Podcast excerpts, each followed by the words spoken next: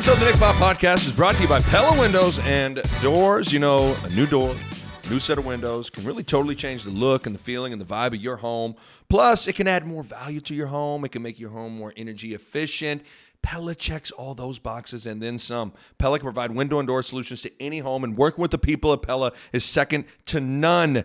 Now is the time. Turn your window and door remodeling dreams into a reality with Pella. Check them out online, PellaOmaha.com. That is PellaOmaha.com. Well, it is, it's Monday, August 10th, and boy, the sports world is crazy right now. It feels like if you're like off Twitter for 10 minutes, 15 minutes, you're going to miss some like huge stories breaking, and things are happening really fast in the world of the pandemic and college football and football in general. And obviously one of the big stories locally here in the state of Nebraska, and in particular Omaha, was the announcement of Omaha Public Schools, OPS, canceling football season, high school football, which is obviously devastating for a bunch of people. And especially in a state like Nebraska, a place that holds high school football in such high regard.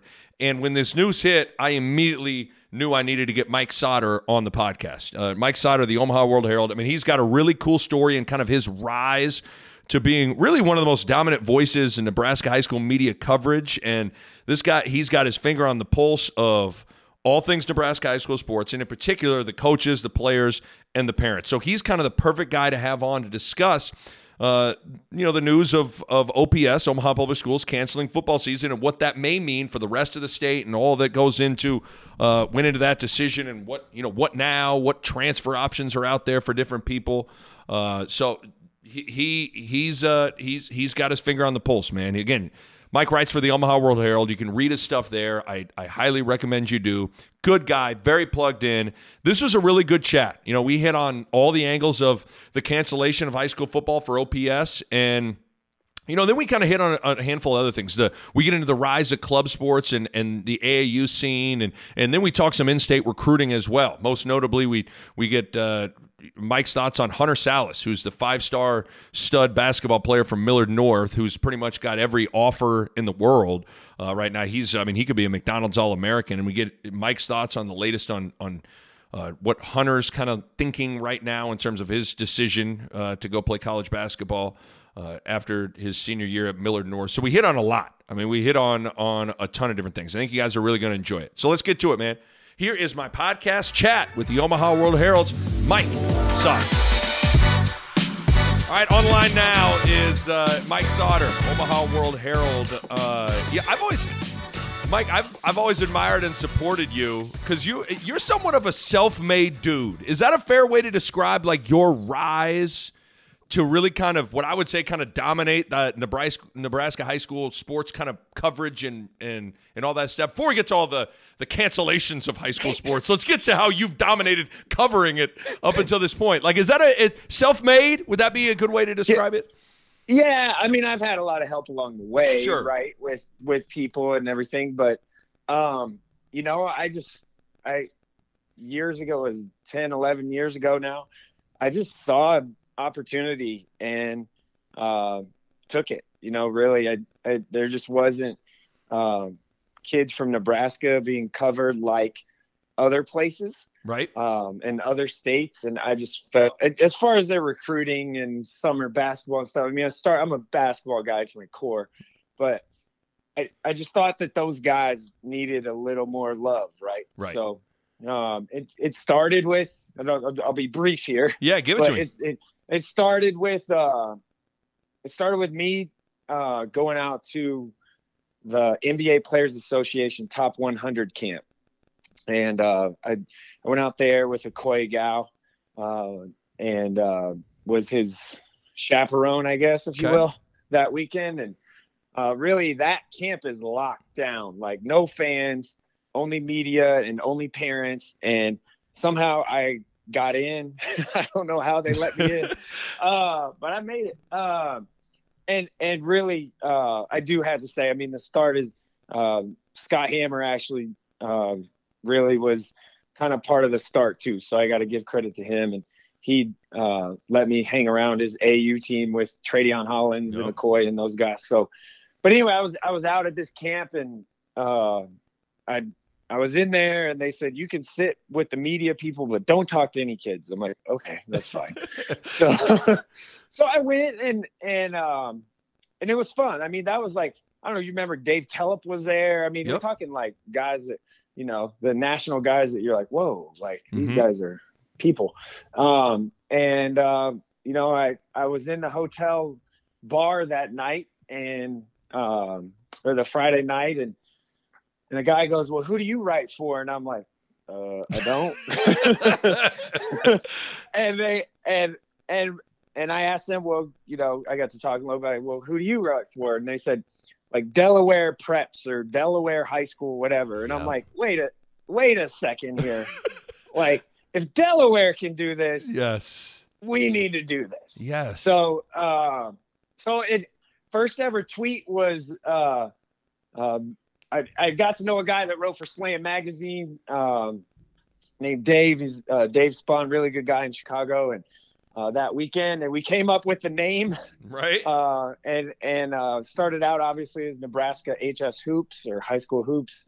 And first tweet was a Koi Gal at the camp going against Mamadou Njai, who's like 7'5" or whatever the hell it is, and a Koi like was a baby looking to him. It was so funny because he was so big around, you know, everybody in Nebraska, and then you're out there and like this guy's like 7'2" or something, and he just dwarfed him. So that was first tweet ever. So it's amazing, man. From there, it just kind of grew, and I had other guys, you know, say after a couple of years, other guys say, hey, like, you know, we live in Nebraska, right? And like football is a thing. And I'm like, well, yeah. And I played high school football. I wasn't great by any means. If you ever seen me, you could tell I wasn't great. But you know, guys, and really Michael Sevier is the one that kind of told me, he's like, you really should do some football stuff.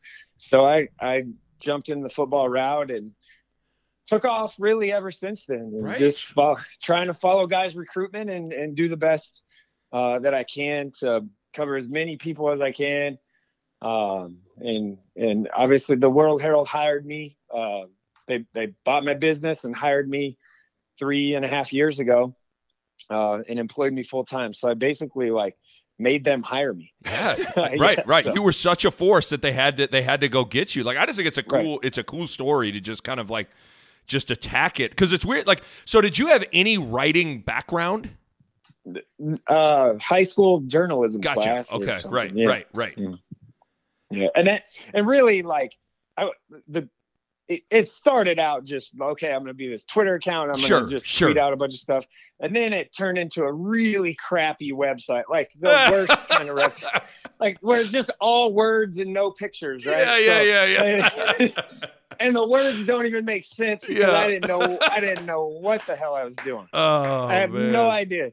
And then it turned from there. It just kept evolving and into, you know, different things, I guess. Then I bought a really cheap camera and I didn't know how to use it. So I kind of learned how to use it. All the while, the more writing I did, I got better. Sure. Right. Just with practice and. I still am not, you know, I'm not going to write a book or anything today, but I've gotten a lot better at it. And in particular, you know, at the World Herald, we have so many great like guys that are writers and they've helped me out a ton just with ideas, and our editors and people that don't get a lot of love or attention that aren't the faces. Right. Yeah. And a guy like, I will say a guy like Dirk has really helped me out a lot. Just, with advice on how to take some heat from people, sure. And, 'cause he takes some heat and really just writing stuff too. He's been big, and Sam McEwen has too. So those guys have really helped out a lot. Yeah. You know, for me, Mike, you know, 'cause I've had people like, hey, you know how it is, like you try to be in today's media world, you got to be like, you got to be versatile. Hey, you should try this, you should try that. And whenever someone's been like, hey, Nick, you should try to write, I'm like, I'd just rather tell you. Just like put a camera in front of me and I'll tell you what I think. You know, like I'd rather just verbalize it than write it. It's not as easy as you think to kind of translate what's going on in your mind into a column. I'm going to continue to support you, but if you ever do a top 10 high school basketball coaches list, and my older brother, Alex Law, isn't number one, I'm done with you. I'm going to delete this podcast. I'm deleting your number. I'm done with you. So just know that, okay? Hey, he's one of my favorite guys. I mean, there's no question he's a favorite of mine. I will probably never publish a top 10 list. Could you imagine? That'd be a little shaky decision. That would be like career suicide. I would man. Can you imagine no, I can't. Parents just MFing and all that stuff. It would be terrible. That's not good. That wouldn't be smart by you. It's not good, but I will say, like, as far as best dressed, he's number one. He is. Hey, I'll give him that. Like, when I go to high school basketball games, I have never seen, when I look at my brother on the sidelines and then whoever the other coach is, like, my brother is killing the other coach in just his slacks, his tie, his shirt. Like, he is, I will give him that. Like, not only does Alex win games, but his gear is on point. His sock game is strong too. Everything. It's the details. Good coaches are detailed, even down to the socks. He's got it down, man. You know what he needs to do, and this is something I started doing because, like, I'm bald, right? But, so I need something to kind of, break up the face, and I can't see worth a crap. So I've started just, like, switching glasses out, like different frames for different outfits and stuff or whatever. That's what he needs. He should think about that. I'm gonna suggest that to him. Yeah, because he's just got the one pair of glasses. He's got to step it up. He could get versatile. He could start coordinating the glasses with, like, the socks and the tie and all that stuff. Like, right. He's right. They're cheap enough online right now. I got four pairs of glasses, different colors and everything. I just rotate. Okay, I'm gonna throw that at him. When we're done talking to you, I'm gonna call him and I'm gonna say, Sautter and I, we got great advice for you. And he'd be like, "What do you got? Is it like how to defend ball screens?" We're like, no. Your glasses, the frames in your glasses. That's what needs to happen here. I'm writing down questions for you. And there's an element of, like, I'm nervous to even put out any podcasts right now because stories can change in 5 minutes. Mm-hmm. Like, we might be, by the time we're done recording this, there might be a million different things that have changed because this thing kind of moves quick. I guess you've had the second the news hit that OPS is, they're going to remote learning for the first quarter. They're canceling fall sports, which of course the big thing is football. You've had a weekend to digest it. Do you think players and coaches and parents were all caught off guard, or were there? I know there's always rumors, but do you feel like everyone was really caught off guard by this decision last Thursday night, Friday morning? I think if it wasn't Thursday, just the timing of it, right? Like, all the coaches and players have been told, "Yep, August 10th, get ready to practice August 10th. Like, it's going to happen. We're as normal. Get prepared." Players had checked out equipment, like their helmets and shoulder pads and all that stuff, like, last week.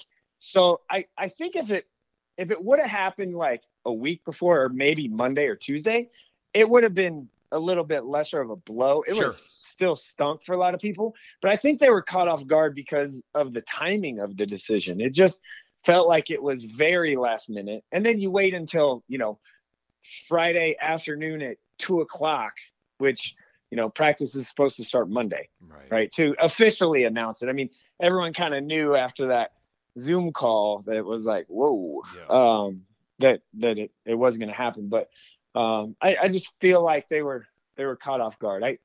It stinks. It's terrible for kids. And really, I just look at from a recruitment standpoint for some of these guys that need it, even small. I'm not talking about the big time guys, like small school NAI guy, or Division II or whatever. They need film, right? Yeah. And really, there's no film for them. So hopefully, I'm just going to go to as many football practices and things that I can until they say we can't do it anymore. And that's my mindset right now. Yeah. What are you hearing in terms of other school districts potentially following suit? Because that's something we've seen even at the collegiate level with college football, where when one conference goes, people always talk about, now there's pressure on this conference or whatever. Do you get the sense that now Millard or these different or Bellevue are starting to feel pressure, because there's no doubt that the optics of it kind of are a little head scratching, and not to mention that, by the way, you got these guys that got to fill their schedules now. Like if you played, you played 2 to 3 Metro team or, OPS teams, you're scrambling a little bit right now. Do you feel like there's a chance that other districts are following suit? I think it will eventually. I think a Millard or really it's all based on county, right? So we know like what we've learned, all these different county health departments. Well, Douglas County obviously has more cases and all of that. So I do feel like it's likely, unless the case numbers flip, I do feel like it's likely that basically all of Douglas County is going to end up not having fall sports, or at least suspending it for now. That's the thing, is like, what happens if 2 weeks go by or 3 weeks or a month or something and the numbers look way better and you feel more comfortable, right? Yeah. So basically canceling it for 9 weeks. I think that was a little aggressive, in my opinion. But I do think that the Douglas counties, like your Millards and all of that, will probably eventually end up having to suspend practice maybe for a week or two or 10 days or something. Now, the opposite of that is Bellevue, and this is what makes it so interesting. Everyone thinks that, it's the Metro and conference and all that. No, it's not for football, because Bellevue West, Bellevue East, Papillion, Papillion South, Gretna, Platteview, all them are in a different county health department. So those guys are playing. Okay. And frankly, like Gretna starts school and they're going 100% capacity in the school, like every kid in the school. Right. Which in my opinion feels a little. It seems a little crazy. But, yeah. Yeah. But they're all playing because they're a different health department. Right. And one of the things attached to the Sarpy health department is Cass County. So like Plattsmouth, Conestoga, those guys there, it's the Sarpy / Cass health department. So if, let's say, there's something popping in Bellevue, well, then that affects even like, Plattsmouth and Conestoga and those guys, like right south of there. So I think eventually, like, there's going to be bumps and there's going to be kids held out and all that. But I think that the schools that are in the Metro, as far as Class A schools right now, they're planning on playing and starting and just seeing how it goes. The one thing, Westside is probably going to start the year as the number 1 team in the state. They have 4 or 5 Division I guys that are committed or have offers, which no one else does. I mean, they're going to be they have the best quarterback coming back, and Avante Dickerson's a guy, right, going to Minnesota. So Westside's interesting because they're basically in the middle of OPS's district, and Westside and Prep, right? 2 really top 10 teams. So how do they go about it without, but they have less students to worry about too. So that matters. Do you get that? I guess there's no way to answer this question. We talk about, different elements. So, I mean, do you think college football's cancellation, like let's say, I mean, by the time there's been rumors that, Tuesday that there's going to be, would college football's cancellation have any impact on high school football and whether it goes? I don't think so. Okay. I not Nebraska. I mean, the NSAA has made their decision, and really the people that I talk to there say the only way we're not going is if the governor says we can't. Gotcha. So, okay. And I mean, really, I look at it like this, like, people are mad at the NSAA for saying we're going to have a season and we're going to figure it out and there'll be no contest games if teams have to cancel and all that.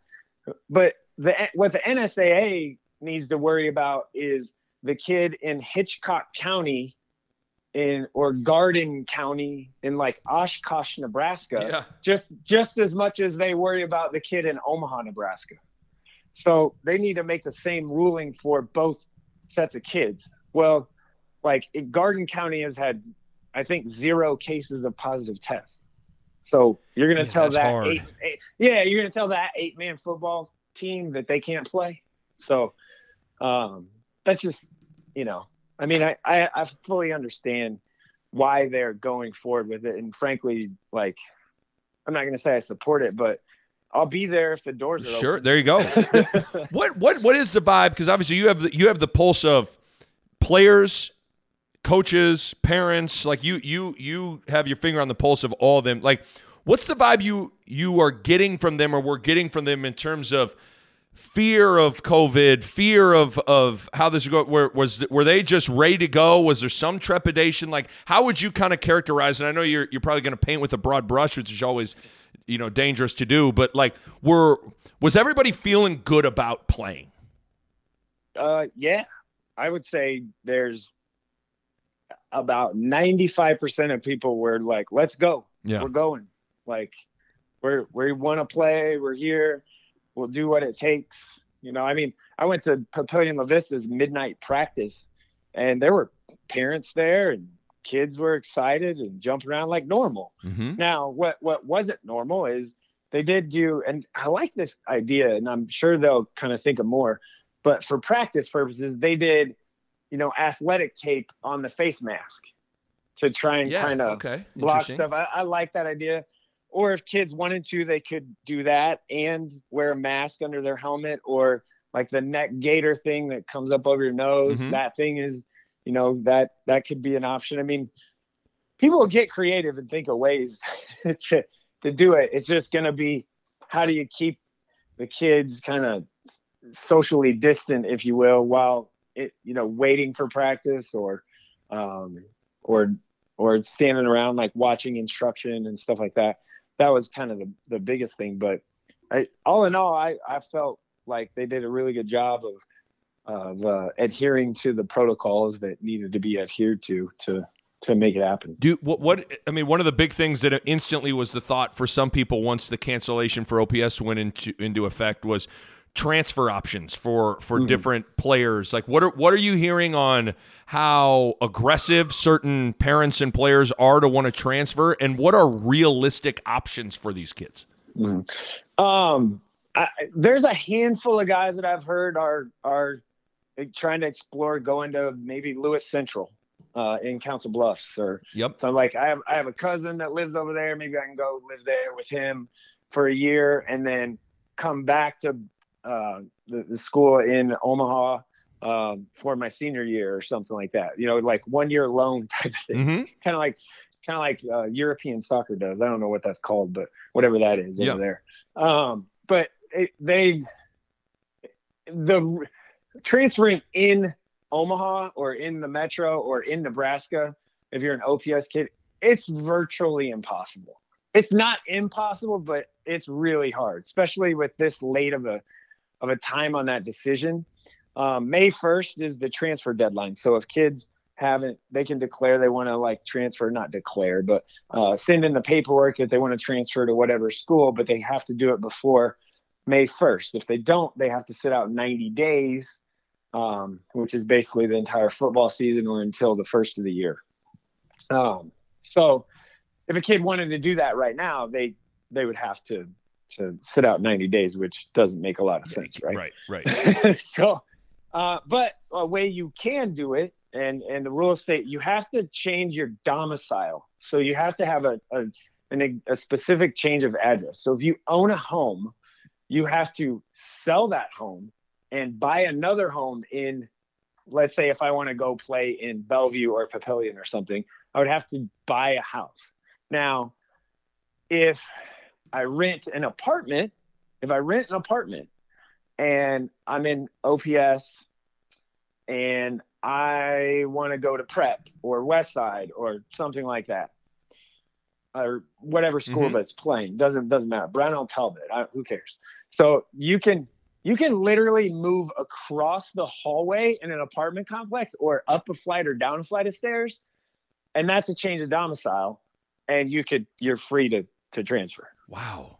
So that's weird. Yeah. Now the other piece is, well, there's a lot of talk of, well, I'll just get an apartment for a month-to-month lease or rent for the football season, basically, a really cheap apartment in Bellevue or Gretna or Papillion or something.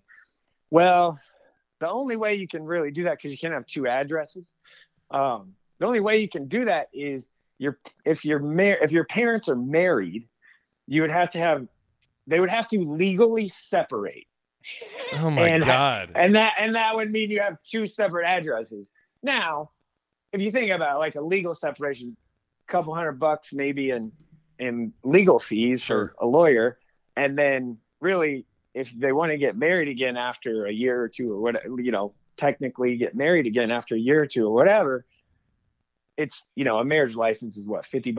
Right. So we're not talking, but I mean, that's an extreme, that seems pretty extreme, right? Yeah. Yeah. But listen, I mean, it's extreme, but I wouldn't be astonished to hear about it. You know, I mean, it's extreme, but I mean, you know how these parents are, and you know how important high school sports are to not only the kid, but the parents that are, you know, heavily invested and involved. Like, I don't know. I know it seems crazy, but newsflash, some high school parents are crazy, okay? Like, yeah. they'll do what they got to do, you know? Yeah, I don't know if I would.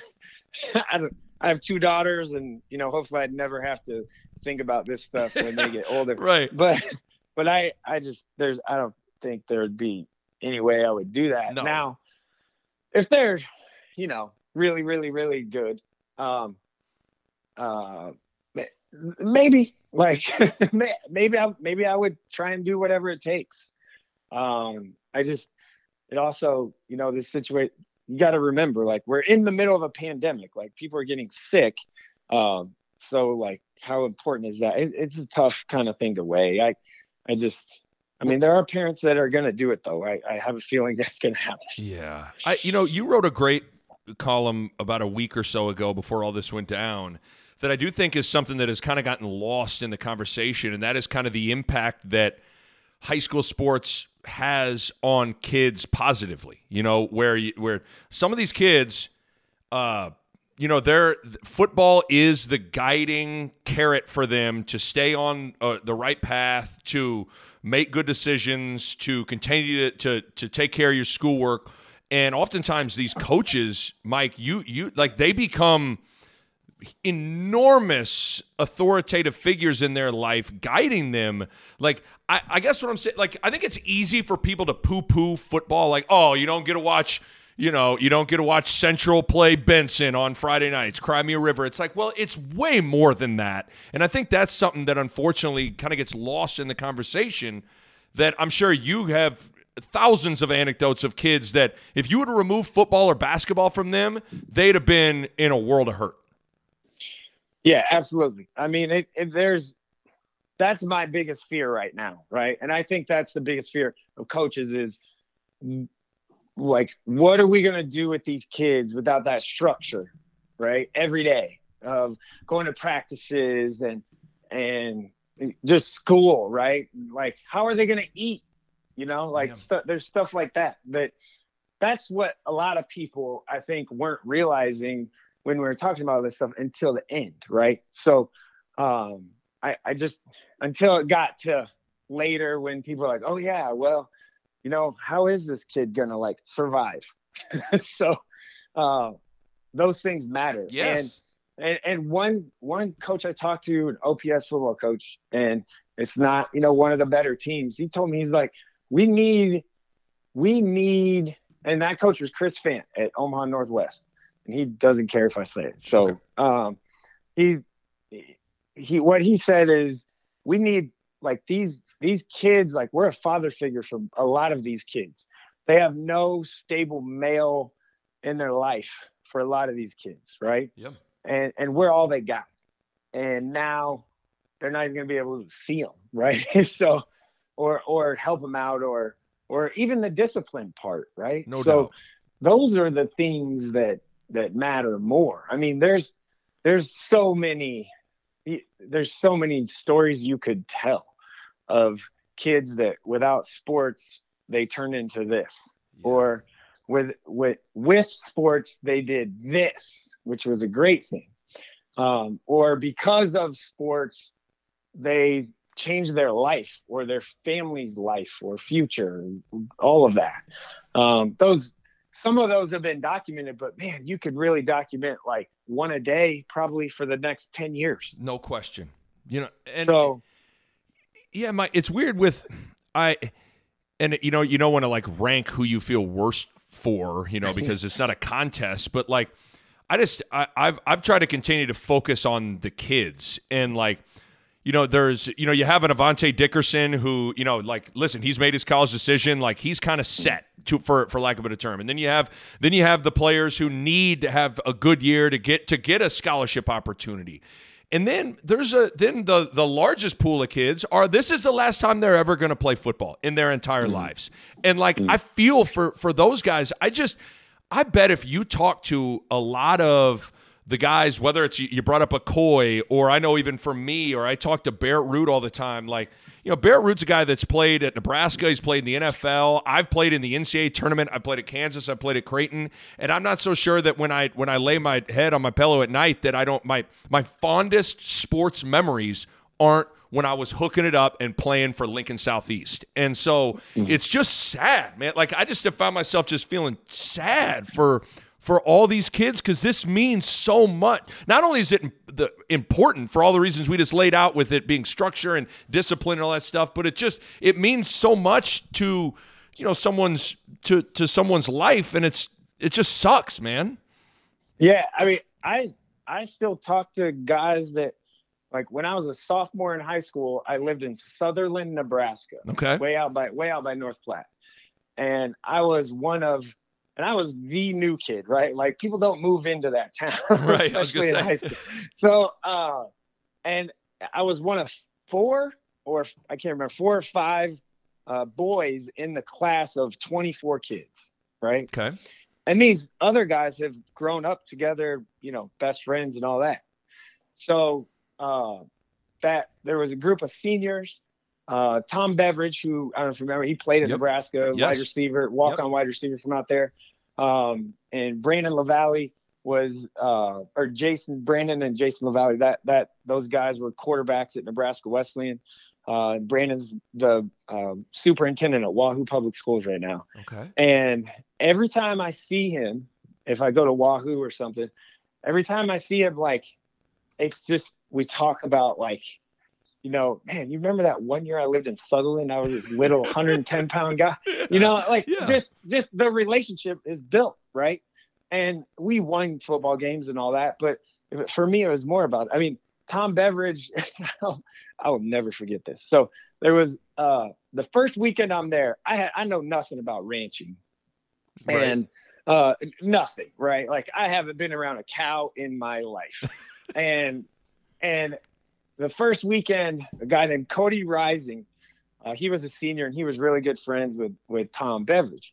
And Cody, he says, "Do you want to go roping?" And I'm like, "All right, like let's do this." Yeah. "Well, you got to go to Shad McCoy, like this guy's ranch. We're gonna go there Sunday afternoon." And I'm like, "Cool, like that's cool." And they didn't tell me what to wear because, you know, they just figured I'd throw on some jeans and some boots or something. and I am wearing, we're talking like, you know, late 90s. Yeah. And I am wearing, you know, the like windbreaker pants that everyone had. Yep. So I had my nicest Nike windbreaker pants. I had the best, like sweatshirt that I had. Cause I'm like, well, maybe I'm going to need a sweatshirt, right? Best like pullover sweatshirt and my best Nikes. Oh, and I walk out there. Yeah. And they were white. Where white is key. Yes. So I walk out there and I drive out, I find it. And it is, you know, a ranch in the middle of the Sandhills. And they're like, "Hey, we're gonna have you run the chute." Now I don't know if you know what run the chute means, but that means getting the calves into the chute thing and then opening the chute and they run out. Well, like, you know, the calves don't want to go in that chute. No, right? They don't, because they know it's coming. So you got to take like a stick or something and jab them in the side a little bit, or push them, or knee them, or whatever. And you know, cows poop a lot. Oh no! So, I mean, I was there for probably a good 45 minutes and I was out. Just done. Just yeah. Everything ruined. Nikes, everything done. Yeah, everything was just like, and my mind, I'm like, wait, I got to poke this calf with a stick? No, like, what? What are these people doing? And I watched them doing stuff. I mean, they made fun of me so bad. I bet they did. It was crazy. I mean, they set me up, right? Like, there's no way they did. But anyway, back to it, like, that's the relationships that, like, and Tom Beveridge, he still lives out there and ranches and all that. And he has young girls that play sports and all that. And I see him every now and again, or he'll DM me or something, and we'll talk about random things. And, like, you know, without sports and even just the small town experience stuff, without that, like, I wouldn't have that relationship with those guys. Yeah. So that's another piece of it that kind of hurts. Hey guys, quick break to talk to you guys about Pella Windows and Doors. And I want to make sure that you guys understand that Pella Windows of Omaha and Lincoln, they're following CDC guidelines during this coronavirus situation. They can safely serve any of your window and door needs in the showroom or in your home. All the employees at Pella and the customers are completing a COVID-19 questionnaire as provided by the CDC prior to entering the showroom, entering the office, and any potential customer's home. And all the employees are required to self-quarantine for a recommended 14 days if that individual comes into contact with someone who's tested positive, if they traveled anywhere outside of the Omaha-Lincoln area. Bottom line, they are taking all the necessary precautions to make sure that they are safe and you are safe, so you can safely move forward with your window and door needs. And on top of all that, as a result of all this stuff with the coronavirus, Pella is offering temporary special financing options. They are now available. So, man, now is the time to take advantage of these special rates and put that value back into your home, and you have that peace of mind knowing that all the necessary safety protocol and precautions have been put into place by Pella, so you know the whole time you can feel safe. Give Pella a call, 402-493-1350, or check them out online at PellaOmaha.com. That's PellaOmaha.com. There's no doubt. I mean, the more you peel it back, you know, it's just an awful situation. And, you know, how did you feel?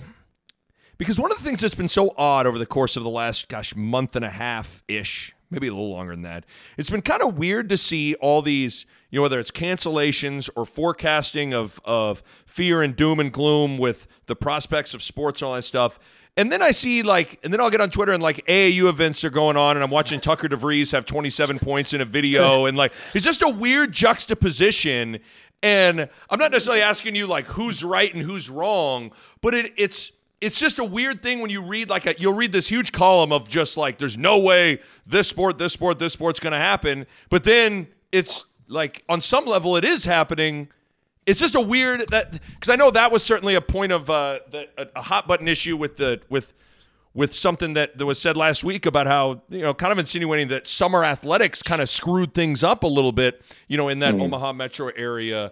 But it's just been there's been kind of a weird juxtaposition with those two things going on.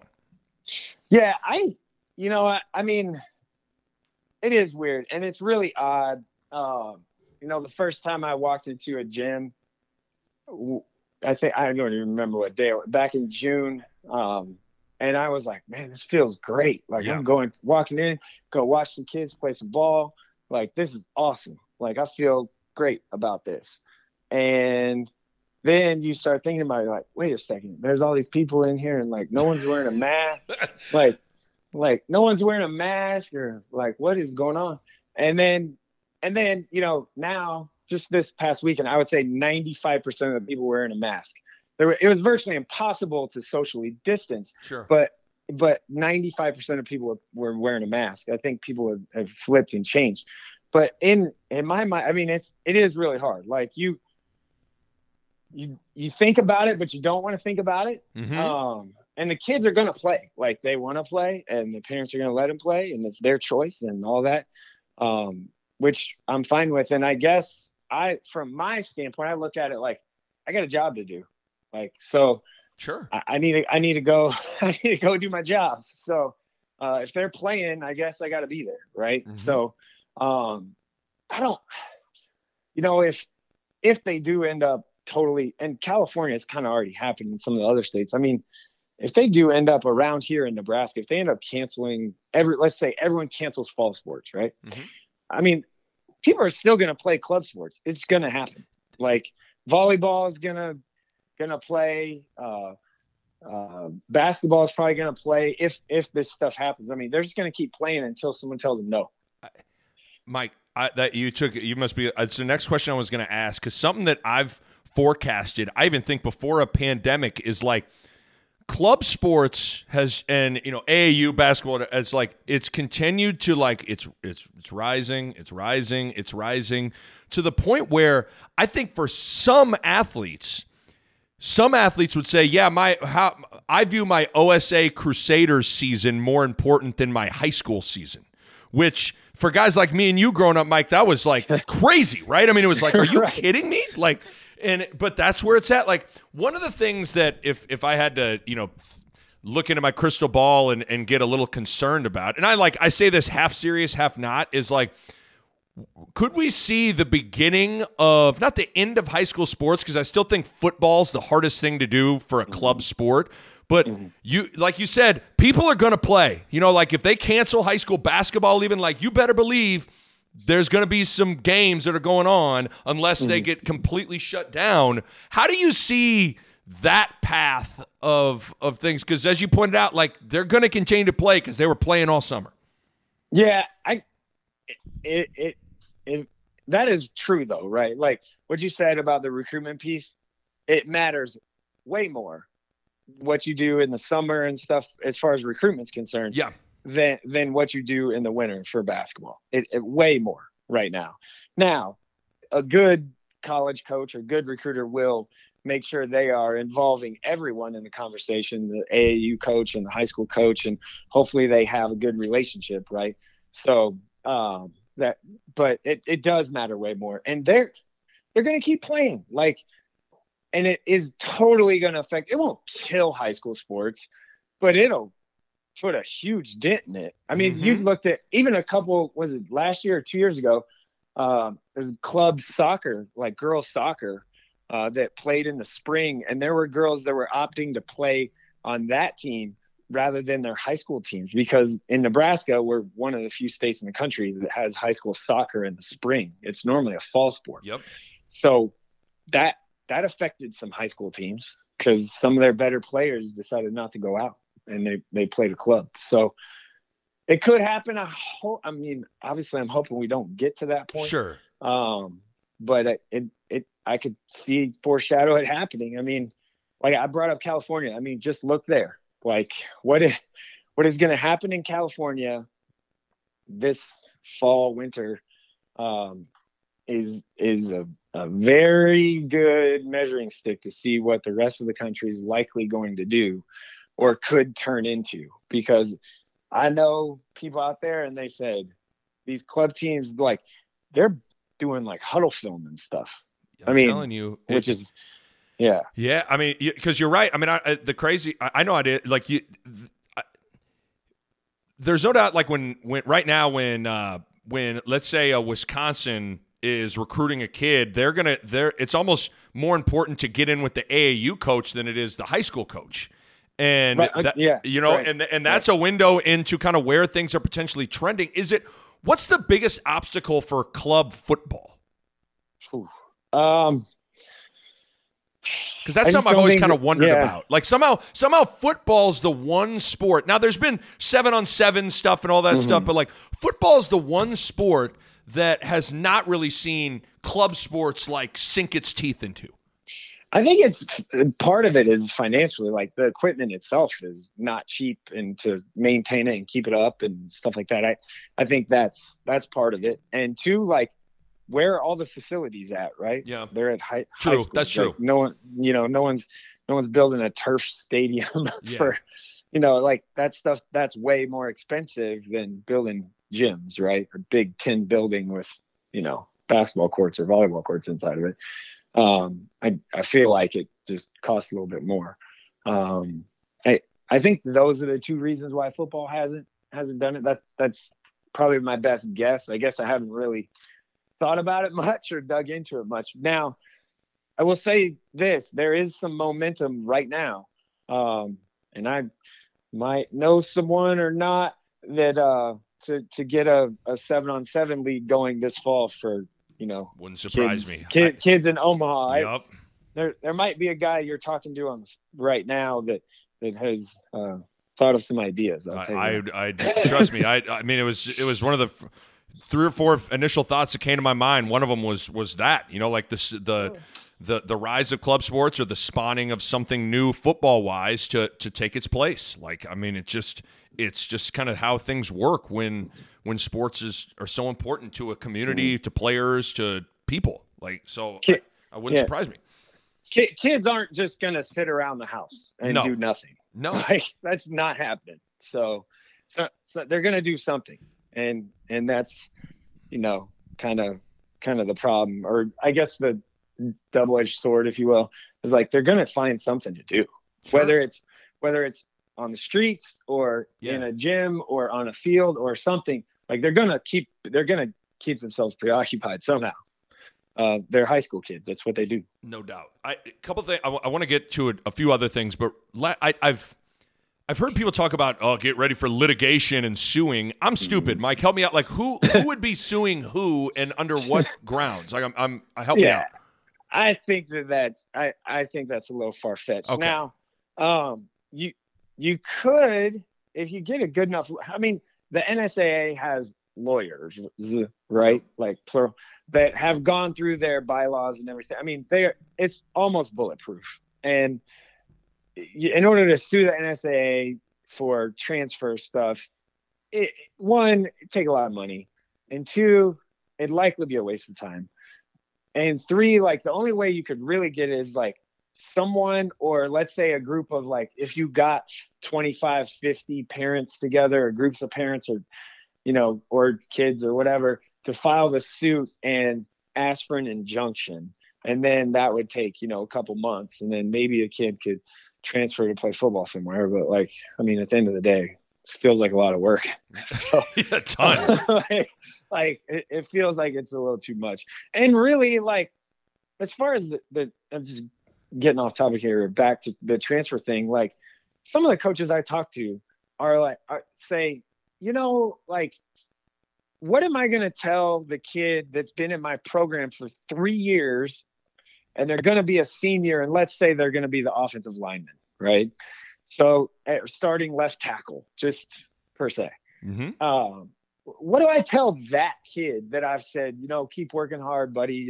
We're going to get there, all these things. And I preach about development, and my program develops and all that. Like, what do I tell that kid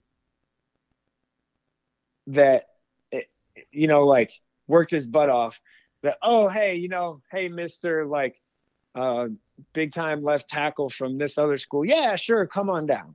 Right. Like, it's hard. How do you do that? The example I can give was, cause it's so going into my senior year, Andy Burkle, who was, he was, an incredible athlete. He ended up going, he was on scholarship wide receiver to go to Nebraska, and was the fastest guy in the stadium. And he won like the 100, 200, 400. I mean, the guy was a freak, but he had been at Lincoln East, and he transferred to Lincoln Southeast for his senior year.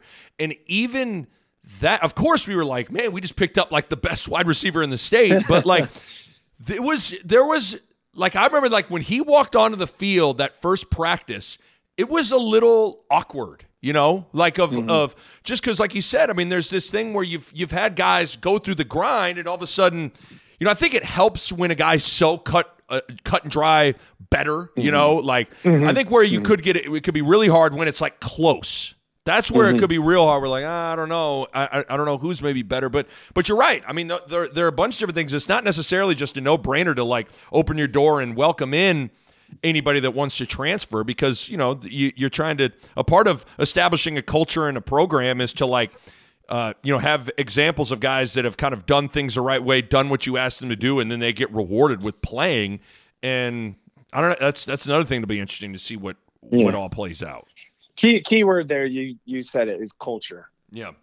Like and when he walked on the field, you were with the guys that you've been playing with forever, your buddies, and you're like, man, this dude, right? Like that's your initial reaction. So that could shake up some culture stuff now, like big time. So that people got to be really careful with that. Totally. Couple things, and I'll let you run. Because I'm sure there are people that are interested. I'm not sure how nitty-gritty into the recruiting world you've been for. Like, how long have you, like, intimately been covering high school basketball and football recruiting? Well, basketball since I started. That was why. So that would have been with Koi, like a decade ago. Yeah, almost. Yeah, okay. Like 09, 10, 11, right in there. Yeah. So give me, because I think it's always interesting. Give me, we'll start, I want to start football. Difference in Frost's staff and how they go about recruiting the state compared to staffs of the past, whether it's Mike Riley or whoever. Because one of the biggest things that Frost said right when he took over was like, we're going to shut down we're going to keep the good talent in this state, and they're going to make it a big emphasis. Have you noticed a difference? Yeah. I mean, you miss some guys, right? Sure, like, you're never going to go 100%. You're never going to. But if you go 85%, which they've been about that number, that's pretty good. Mm-hmm. Like that's really good, actually, not pretty good. And targeting walk-ons on like they're not just taking whatever guy that played high school football that wants to come walk on, right? Yep. They're targeting guys to be walk-ons, and a lot of those guys. Division II guy, like guys that have Division II offers. I mean, they'll take an FCS guy for sure. A kid that maybe has a partial or whatever to South Dakota State. They'll try and get that guy to walk on. Why wouldn't you? Right. So, but their walk on classes have been really strong. I mean, you got to look like Trent Hicks, and he walked on. He started last year, mm-hmm. So that's pretty good. Now, should you be doing that a lot? Probably not. Right. Yeah. But they've done a good job, and Barrett's done a really good job. Like he's like a silent assassin, like he don't say much. Right. No. And then you talk to a bunch of people and you're like, yeah, man, he calls me every day or calls once a week or make sure I'm calling once a week or make sure we're having a conversation. Like that's what kids are saying.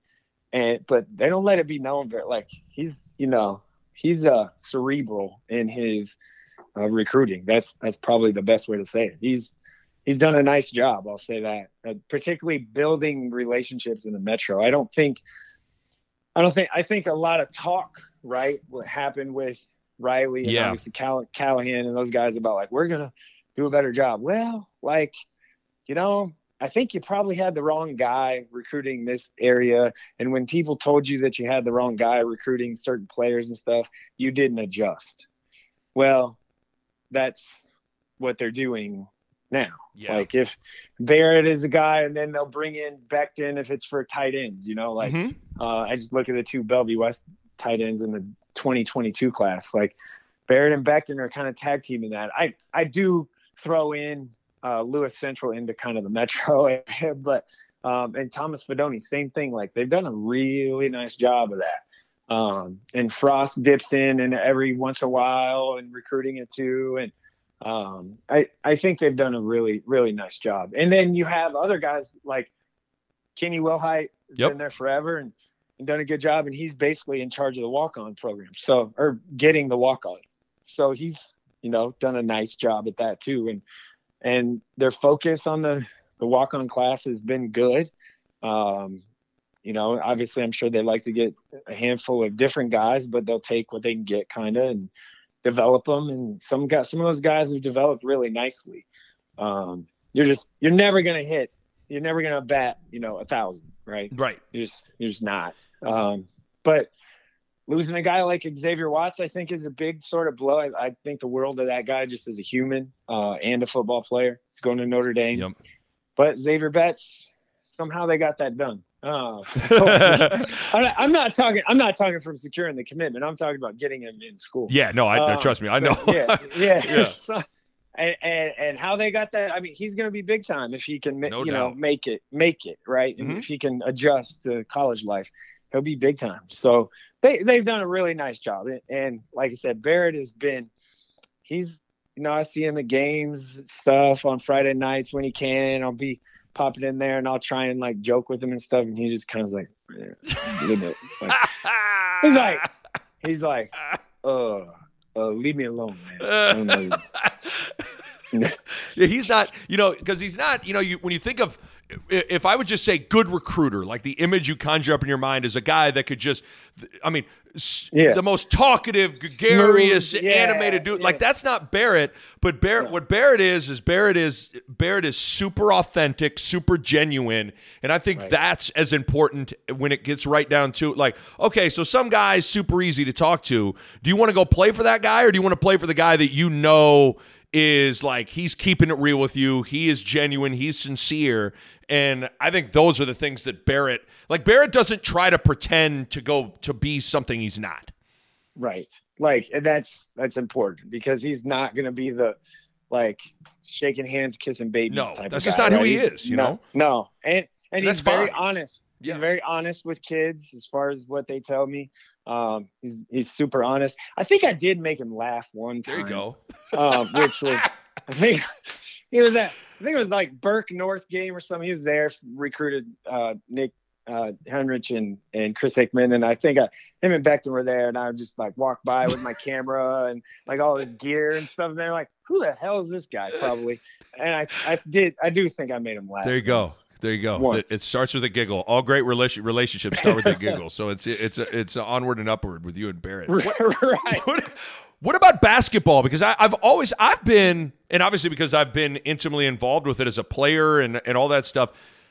What about in-state recruiting for basketball, Nebraska versus Creighton? Because it's so interesting how really over the past 2 decades, you know, Creighton's kind of had the state on lock for any good kid that pops up, you know, whether it's you go all the way back to me to Josh Stoltzer, Antoine Young, Josh Jones, and then on into obviously the big ones in Kyrie Thomas and Justin Patton. Like there's been some pretty long droughts with in-state kids committing to Nebraska basketball, whereas there's been kind of a lot of in-state kids committing to Creighton, and maybe that's kind of a part of it is like there's no doubt about Dotzler going to Creighton makes Antoine Young feel better about it, and then it makes Josh Jones feel better about it, and then that works its way down. How do you see basketball recruiting? It's probably early with Hoiberg and his staff because they've only been here for a year, but how do you kind of see that? Yeah, well, I mean, first of all, like the last 5 years, there was a little dip in 2016. There was only one Division I guy. That was Tristan Simpson that went to South Dakota. There was one guy in the whole state, and it's like, right? Yep. But since then, it's been average. And if you take that class and before that, signing out of high school, not going to JUCO, like the average was about 3.2 from like the first 5 years of the decade. And now it's like 7, 8, right? Like right in that ballpark, 4, 5, 6, 7, 8. Like it's a lot higher. What will be very interesting is Hoiberg and how they recruit in the state. They basically told Acola Rope, like, okay, we'll keep you, right? Like, well, you committed to Coach Miles. We don't want to do that to an in-state guy. We'll keep you. Hopefully we can develop you, all this stuff. So we'll see, to be determined, right, on that one.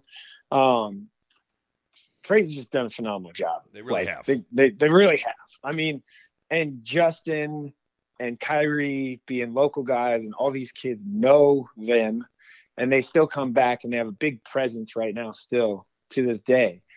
And everybody knows them, and they both made it to the league. Now Creighton can be like, look, we got these two guys are from Omaha. They stayed home. They played here. They made it to the league. Hey, Hunter Sallis, this is what you want to do too, right? Like you want to be this guy. So, you know, that we'll see what Hunter ends up doing, man. I you know, he's got pretty much every offer in the country that he wants. I'm sure that if he called anybody and said, I want to come, they would take him. Sure. So, you know, I mean, really, it's Kentucky and Duke right now that haven't offered, and basically everyone else has. And we'll see. There's some stuff working on that, I think. But Creighton is in a very, very strong position for Hunter Sallis right now. I was good. Okay. I want to add. So, yeah, I mean, I feel like they expand on that because, I mean, you're talking about a guy like Hunter could be a McDonald's All-American. Right, right. Has Creighton ever had one of those? I don't think so. Benoit Benjamin or something. Maybe. Like Wes Unseld. Did they have McDonald's? I don't know. Anyway. Paul Silas was, you know. yeah, whatever. Like, we're talking. But he's. I would say if he had to put out a top 10 or 8 or 6 or whatever, and he had to do it today, Creighton would be in there. Okay. Like, I think they're in there. I think there's a pool to kind of stay home a little bit. Sure. But then you have, North Carolina, Kansas, Gonzaga, Iowa State. Like, Iowa State's been the first school that recruited him 2.5 years ago. Like, they've been in that. That makes a difference. When you were the first one there, like when no one else was on you, like that means something. Yeah. They've been there hard. So, and Kansas is recruiting them really hard, yep. Really, really hard. Basically everyone is, but, yeah. Oregon, Coach Altman and McKenna, are definitely recruiting him hard too. And, that's, they're probably in the conversation as well. I think UCLA and Michael Lewis. So yeah. he was at Nebraska, yep. Now he's at UCLA. So he's using that connect. I mean, UCLA isn't going to come recruit a dude from Nebraska very often. So and neither is North Carolina. Nope. Right? So actually, Hunter's the only one that anyone that I know can remember that has ever gotten an offer from North Carolina. I can't remember right. Any in-state kid getting a UNC offer. Right. So that's kind of big time. So for Creighton to be in that conversation. One, it just shows the level of the program they're at right now, yeah. Right? Like I think people still think Creighton, they're going to go to St. Louis and hopefully win the Valley tournament. And, we're light years away from that right now. Yeah, it's light changed. Years away. Yeah, I mean, because I'm telling you, having the amount of times, because I was oftentimes the guy that would host players on their official visit to Creighton, and the amount of times they would have Creighton would check every box. But then they'd have one Big 12 offer, and just the allure of playing in a big conference would be the trump card. And now that's changed. I mean, when you're playing in a conference like the Big East and you're on national TV for every game, like you said, Creighton's now a big time basketball program. They just are. Right. It's and people. I think I'm not sure enough people in the state really realize that because they still think Nebraska's the big dog, right? Mm-hmm. As far as basketball is concerned. And do I think Fred and those guys will get it done? I do eventually, they will, right? Yes, I agree. They'll figure out some combination of grown men to come in there as transfers and stuff and win some games, right? Yes. That's going to happen. It's just, do I think they're going to recruit a bunch of Nebraska guys or, high schoolers? Probably not. No.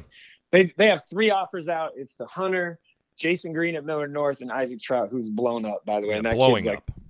That kid's a unicorn, right? He's 6'9". Yes. He's a point forward that does really everything. It's just his skill set is crazy. And he's, probably 3 years away from gaining 30 more pounds, too. So, it's just he's going to be. He's potential, insane. Yeah. The best basketball for him is way ahead of him. Years and years and years away. Yeah. So, but Nebraska's recruited those guys. Do I think they end up landing one of the 3? Maybe. Yeah. You never know. That's me just saying that's a strong maybe. Maybe. Jason Green, I know they were the first to offer him over a year ago, and we'll see with Isaac. I know him and Wes Wilkinson have a relationship. Yep. And Wes played there and all that. So that, maybe that's a thing. And I know his parents don't necessarily want him to go across the country. I don't think at this point, but that can change. So we'll see where it's at, but it's going to take a very special kind of talent for Nebraska to commit to that. right? Mm-hmm. To taking a high school kid. That's just not what they've done. Yeah, that's just not their really. It's not that they're anti-recruiting high school kids, but I mean, the blueprint at Iowa State was transfer heavy. That's just, and that's fine, you know. And like, I mean, I talked to Matt Abdelmassi on my pod, and he made the point. He's like, "Listen, we're trying to get old and stay old. Right. And one of the ways to do that is to just go get transfers, you know." And by the way, I mean, to me, it seems like it's a matter of if not when the one-time free transfer rule goes into effect. Right. I feel like that's only going to amplify Nebraska's approach to things. I mean, again, it's not to say that they're not going to, you know, recruit a Hunter Sallis or something, you know, a big-time kid in the state. But, I mean, I think they have their way of doing it. And, listen, who can argue with what Fred did at Iowa State, you know? Dude killed it.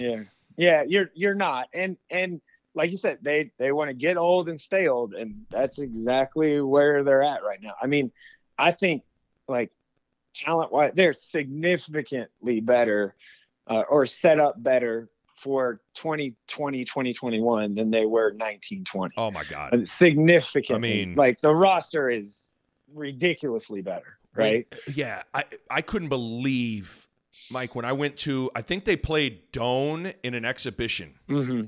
And I was like jaw dropped at just the, and not to be mean, like just jaw dropped at the level of talent. I'm like, this is a Big Ten basketball team. You know what I mean? And that's, there does hit a point where when you're in a conference like the Big Ten, like there is a non-negotiable level of just raw talent that needs to be there, you know, regardless. And they just weren't there. And like, that's why I actually think, like, when you look back on it, Fred did a pretty good job because it wasn't like, you know, they'd kind of like, they'd kind of hang in there, and then they'd have like a bad 3 or 4 minute stretch, and then they'd be down 17, and it's ball game, you know, like I mean, so, but man, I think this year, just on paper, the raw talent on the roster is dramatically different. Yeah, it's not even in the same like conversations. No. Really. What do you think? Two things get you out of here. Just to, it's fun. Best high school basketball player in the state you've ever seen is who? Ooh, is it Hunter? Geez, the best, not prospect, right? But best, like most dominant, all that stuff was a Koi. Okay. Like he just, I mean, he was people need to think about it. He was a true freshman in the state championship game. And he was one block shy of a triple double. Yeah, that's nuts. Or not true freshman, duh. Like, that's college. He was a freshman in high school. Yeah. Like, he was 14, 15 years old and almost had, like, that's dominant, right? And that team was phenomenal. But he was the most kind of dominant that I've seen in my time, right? Like, or even growing up around it. I just think so. Hunter's the most talented guy. Like, as far as just raw, God-given, man, if you were making – a baby that was going to be, you know, he's it, right? Like he has all of that. So I think comparing the two is that's the different comparison. I mean, Hunter hasn't been just crazy dominant in games yet. I mean, he's got a year left, hopefully he has a year, if we play, but he hasn't been crazy dominant. I mean, Chucky's another one that like that dude, see, talking about grown man, like he is strong, and he's tough. Like he's not a crazy above the rim guy either, but that doesn't matter. Like he changes the game so many different ways. So those two guys are pretty special. I think people realize that at a young age when they were like 7th, 8th, 9th graders, they were like, all right, like these two cats are, these two cats are a little different now. So but I would say that him and. Defensively, Tyree Thomas was just, I mean, as you know, like Creighton, I mean, he was in high school. I will never forget this. I was in some small town in South Dakota high school gym watching him play AAU game. And I'm like, you know, I just want to track his deflections because, you know, because that's really what he's long and all that. Yeah. In the first 8 minutes, so there's 16 minute halves in AAU basketball. First 8 minutes, the dude had 7 deflections. And I'm like, and they weren't playing, you know, I mean, they were playing like a team that wasn't great, but still, like, that's instincts and stuff. And I was no doubt. Man, this dude is ridiculous. So he's the most dominant, I think, defensively, like, because on the ball, he just was different. Right? Yeah. I, I think for me, from what I saw, you know, I mean, like I was really little and didn't know. I knew he was good, but I couldn't totally digest basketball and watching Strickland play and all that stuff. Yeah. But in like the modern time, like, and maybe this is because I got to see this guy knock my brother's team out of the district finals 2 straight years. Mike Gasell was a different. really good high school basketball player. And yeah, absolutely. I mean, because one of the things that I liked about Mike is like, I think if you would have just, he was on such a different level. I honestly think if you would have went to Gasell and said, you can't shoot in this game, but go dominate it. Like he could have gotten 8 steals, 14 assists, controlled every possession, all that stuff. I thought the world of Mike. I thought he was awesome. That's great. Like he was phenomenal. I'll never forget him. Like, man, I was sitting in the rafters. I think it was his junior year. I was sitting in the up top in Devaney watching him play or something, like sophomore year or something, one of those games. Like it was before I kind of started getting into this, and he was young, and I was like, wow, this dude's really good. Really, and I mean, he's just a good basketball player, man. You know, it's just that picture is vivid in my mind of just watching him warm up and like, you know, all those things. Him and Chucky are pretty similar. They are. They're just winners. Yep. They make winning plays. Yep. Like now, Mike. Yep. I remember Mike. I've seen Mike, you know, rise up and punch on somebody and trap. Like Mike wasn't a horrible athlete, but he wasn't like he's not an elite athlete. But I mean, you got to remember. I mean, basically, Mike was like a 4-year starter at Iowa. Like, you know, I mean, the guy went and started. Yeah. He ran the show for 4 years at Iowa. Like, you're pretty good. Let's just say as a point guard. Yes. And if you know that recruiting story, he wanted to I do. He wanted to go to somewhere else, and they told him he couldn't play point guard. Yeah, how about that? Silly, absolutely silly. What about? We'll get you out in this best high school team. Right. I mean, I bet best high school team you've ever seen in the state of Nebraska is who? It's that Omaha Central group. Like that, they were ridiculous. Yeah. With the Koi and Tradeon. That was 2013. Tradeon and KJ Scott, Nick Billingsley, DeAndre Hollins Johnson. That's like 7 D1 dudes. You know, I mean, Trayshawn Thurman was a junior, and even like you could go. There's guys that were on that team. John Ali was a guy that was on a bench player that barely played. He could have gone small college somewhere too and probably started at over 50% of the other metro schools, but he barely played, and like he could have gone small college somewhere too. That team, I think 2013, whatever team, the 4th state title, that was easily the most dominant and probably the best team in the state's history. Hard to argue. It's hard to argue with it. I mean, we just put a pen to paper. It's really hard to argue with it, man. I mean, I'm telling you, I hope basketball season goes high school wise, because man, I'm telling you, Mike, I think my brother's got a young core that's kind of coming, man. Like, I know, they're not Hunter Sallis and Jason Green, all those guys, but like, I'm telling you, you know, Jared and Ryland and Ben and all, like, they're like, I'm telling you, man, like they're coming. I told him after they played at Westside on a Saturday afternoon and they got beat and it was like not very close. And I go, you know what? Like, and I talked to him after the game or text him or something. Yeah. And I said, hang in there, man, because you guys are going to be good. Not really, probably, obviously not this year. Sure. Maybe not next year, but in 2 years, you guys are going to be really good. And, like, they are. Like, he built that thing. He went young on purpose. They're going to be really, really good. They should be the best team in Lincoln in maybe this year or for sure next year, I would say. Mike Sautter, I kept you for over an hour. I lied to you. I didn't think we'd go this far, but this was fun, man. Everybody follow Mike's stuff. Read him on the Omaha World Herald. Again, he's just dominates the high school sports scene in terms of coverage and all that. Keep doing your thing, man. I really love what you're doing. Yeah, I appreciate you, Nick. Thanks for having me. You got it, man.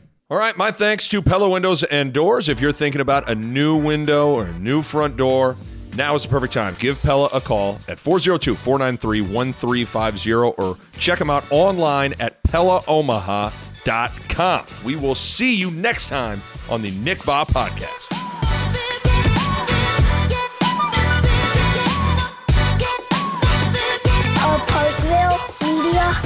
production.